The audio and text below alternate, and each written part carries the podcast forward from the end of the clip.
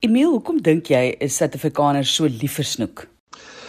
Ek dink Suid-Afrikaners is lief vir snoek nie net omdat dit 'n heerlike vis is nie, maar daar's definitief 'n 'n kulturele verbintenis. Daar's daarom niks soos soos 'n Kaapse snoek nie en ehm um, soos waterblommetjies, soos soos Kaapse wyn en bobotie is deel van ons erfenis ons, ons kultuur en en dis hoekom ek dink snoek mense se se se flikker ligte laat aangaan as jy die naam hoor. En ja, ek dink die feit dat dit 'n genonsens vis is nie. Snoek het geen tierlantuintjies nodig nie. Hy het geen fancy resepte of skynpies en sousies is allerhande liries makende chefs goed benut hy nie. Hy is baie eenvoudig om gaar te maak genons nie. Baie vleis, min binnegoed, lekker baie stewige grate en 'n smaak van sy eie. Daar's net niks smaaks wat smaak soos 'n snoek nie. So die hele ding van ehm um, ons eie is nou nie ons nasionale vis nie, maar dis ons dis iets eie aan Suid-Afrika, eie aan die Kaap en hy smaak soos niks anders nie. Dit maak ek dink Suid-Afrikaners van onder in die Kaap, van Laaiplek af reg bo tot Mpumalanga. Ons is gaande oor snoek. Jy het vir 'n groot deel van jou kinderjare groot geraak in Engeland. Wat is jou vroegste herinneringe van snoek? Ja, ek het maar tydjie vir my kinderjare in Londen deurgebring saam met my ouers so 4 jaar van die ouderdom van 6 af, maar lank voor dit ek al daarom geweet van 'n snoek. My ouers het hawe toe gery. En daai daar was die hawe nou nie soos die waterfront vandag nie.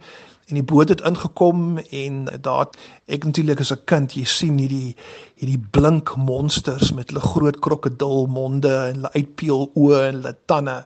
Dit lyk natuurlik baie baie avontuurlik en fascinerend vir 'n jong laaitie. My ouers is albei voorslag braaiers gewees en 'n snoek op die kole dis maar iets wat ons van kleintyd af ingekry het. Is deel van grootword in die Kaap ek was bly is dis was deel van my my kultuur gewees. Ek dink my vroegste herinneringe is maar daarso vir ons in in Belwel gebly het en my my pa met groot gewaad en 'n voorskoot en spesifieke kole 'n snoekblitse gebraai het. En um, een van die vroeg eerste herinneringe was um, hy wat gesukkel het my pa wat gesukkel het met 'n graat 'n snoekgraat wat sy keel vasgesteek het. So dit het my dit het my bygebly en en hoe kan later in my lewe met my ook gebeur Baie mense is lief daarvoor om snoek oor die kolle gaar te maak. Hoekom verkies jy daai metode? Ja, snoek oor die kolle is maar dis seker nie die enigste manier om dit te doen nie. Vir my is dit om twee redes. Die een is die ritueel, die ritueel van braai en veral visbraai is iets waarvoor ek baie baie gaande is. Snoek oor die kolle ryk jy Ek dink ek kan hom oor so 175 meter optel. Hier waar ek nou is in Kaapstad, as iemand 'n snoek op die kool en seep in sit, dink ek reik ek dit. So dit is 'n hele ritueel oor die kole op die oor die oop lug en ek ek dink daarom 'n snoek is gemaak met so bietjie van 'n rook trekkie by hom. En ehm um, dit gee kole vir jou as ook die feit dat hy so korsie aan die buitekant het en dan korsie met die kleur aan die binnekant hierdie daai daai lieflike sagte stappige vleis. Hoe kies jy jou snoekie meel? Jong, my snoek te kies. Ek, ek kom nie meer so baie by die skuite uit nie. Daar sal ek altyd weet die snoek inkom van die see af.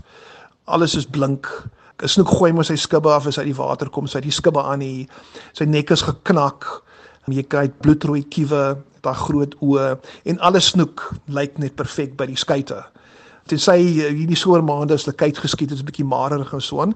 Maar jy jy, jy ken sommer jou snoek, jy, jy weet hoe 'n vars snoek 'n vars snoek lyk. Maar ek bedoel 'n snoek is een van die vissoorte wat heerlik vries ook. So meeste van die snoek wat ek deesdae koop is maar kom van die Weskus af. Dis daar gevlek en skoppas afgesny en dis vinnig gevries en as hy ontdooi dan is hy net so bruikbaar en en amper net so lekker soos 'n heeltemal 'n vars snoek. Persoonlik hou ek van 'n snoek wat 'n bietjie van 'n van 'n rooi pinkerige bloedskynsel in hom het, maar dit is maar om te ewe. En die ding is, jy kry pap snoek en dit het, het niks te maak met hoe hy gestoor is of gehanteer is of rondgegooi is of enigiets nie. Dit is 'n bakterie wat binne kan die visse se vleis is vir al daai pelagiese visse so snoek en sardyn.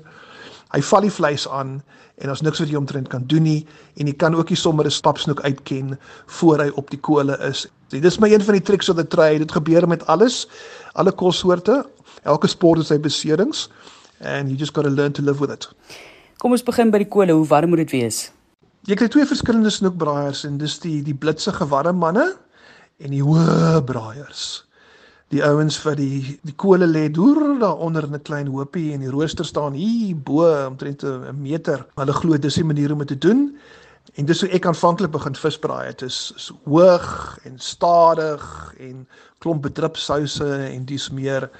Maar ek het later aan begin eh, meer na die blitsig en warm kant toe gaan. Ek braai my snoek kole dieselfde hitte waarop ek skaap chops sal braai. Vinnig, blitsig tussen 6 en 8 minute. Ek braai hom eers aan die oopgevlekte vleiskant vir so 2-3 minute om lekker 'n kors te gee en dan sit omdraai omdraai elke 45 sekondes terwyl ek hom mildelik bedrup. Ek vind wingerdstompe werk perfek want jy kry omtrent net 8 tot 10 minute se hitte uit 'n uit 'n hoop wingerdstompe uit en dan is die snoek smaaklik reg. Sout, peper en suurlemoen of appelkoeskonfytsous? Wat die bedruppery betref, gebruik ek wat ek met my vriend Johan Krieg op Kanolkop geleer het. Ek vat 'n vat 'n wynbottel en ek gooi daarin 'n derde kookolie, nie olyfolie. Olyfolie is bietjie te sterk, so canola olie. 'n Derde olie, derde witwyn, derde suurlemoensap. Skud dit lekker saam en terwyl die snoek op die warm kole is, spuit jy hom met hy sus en stoom en hy olie en die wyn en die suurlemoensap intrek binne die snoek in. So jy braai hom vinnig ja, maar jy hy het ook so 'n pocheer stoom effek wat ek glo die vleis heerlik heerlik sappig maak. Ek is nie ongeneem met um, appelkoeskonfyt nie. Dis lekker sports nou en dan. Wat hy natuurlik vir jou gee, is hy maak vir jou so lekker krakerige kors en is heerlik. Emil laastens, waarmee bedien jy jou snoek? Daar is ek suiwer konvensioneel grove brood met jam en baie botter en patats.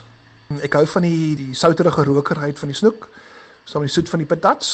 Brood maak hy palet lekker skoon as hy daai snoek se maagvet so aangepak het op die verhemelte intussen die kiestande. Die brood um, skrob 'n bietjie skoon vir die volgende slag.